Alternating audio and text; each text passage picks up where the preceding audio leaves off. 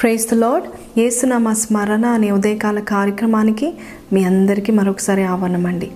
ఈరోజు దేవాది దేవుడు మనకిచ్చే వాగ్దానము ఇర్మియా ముప్పై ఒకటి పద్నాలుగు.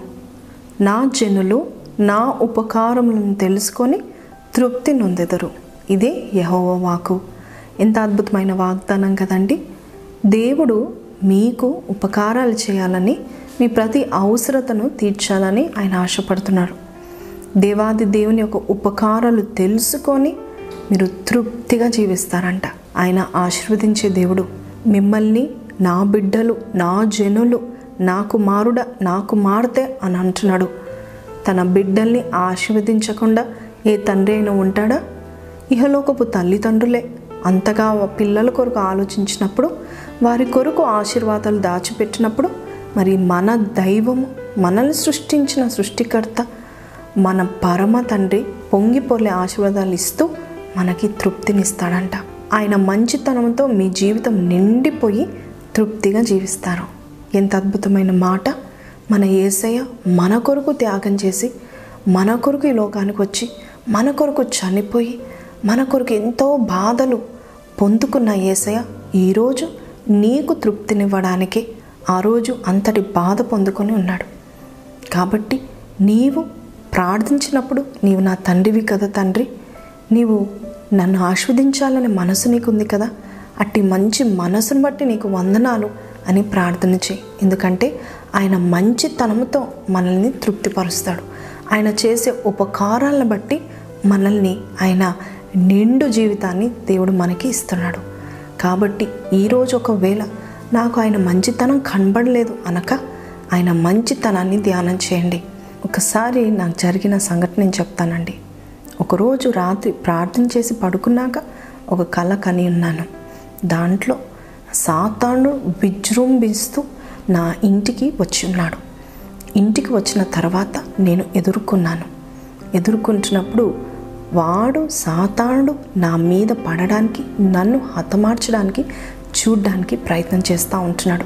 నేను వెనుకకి వెళ్తా ఉన్న కొలది నా మీది మీదికి రావాలని ఆశపడుతున్నాడు.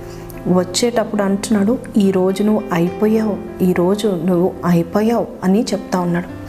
అట్టి సమయంలో ఆ కళల్లో నేను దేవుని యొక్క మంచి తనమును నేను ఆ సాతానము ఎదుట నిలబడి చెప్తున్నాను ఆయన మంచి తనం గురించి నేను ఎప్పుడైతే చెప్పడం మొదలు పెట్టానో సాతానుడు ఎంత ఎత్తుగా కనబడ్డాడో దేవుని మంచితనము గురించి చెప్తున్న కొలది చిన్న చిన్నగా చిన్న చిన్నగా అయిపోయి నా యొద్ద నుండి పారిపోయాడు. ఆ కళలో నేను ఎంతగానో సంతోషించాను.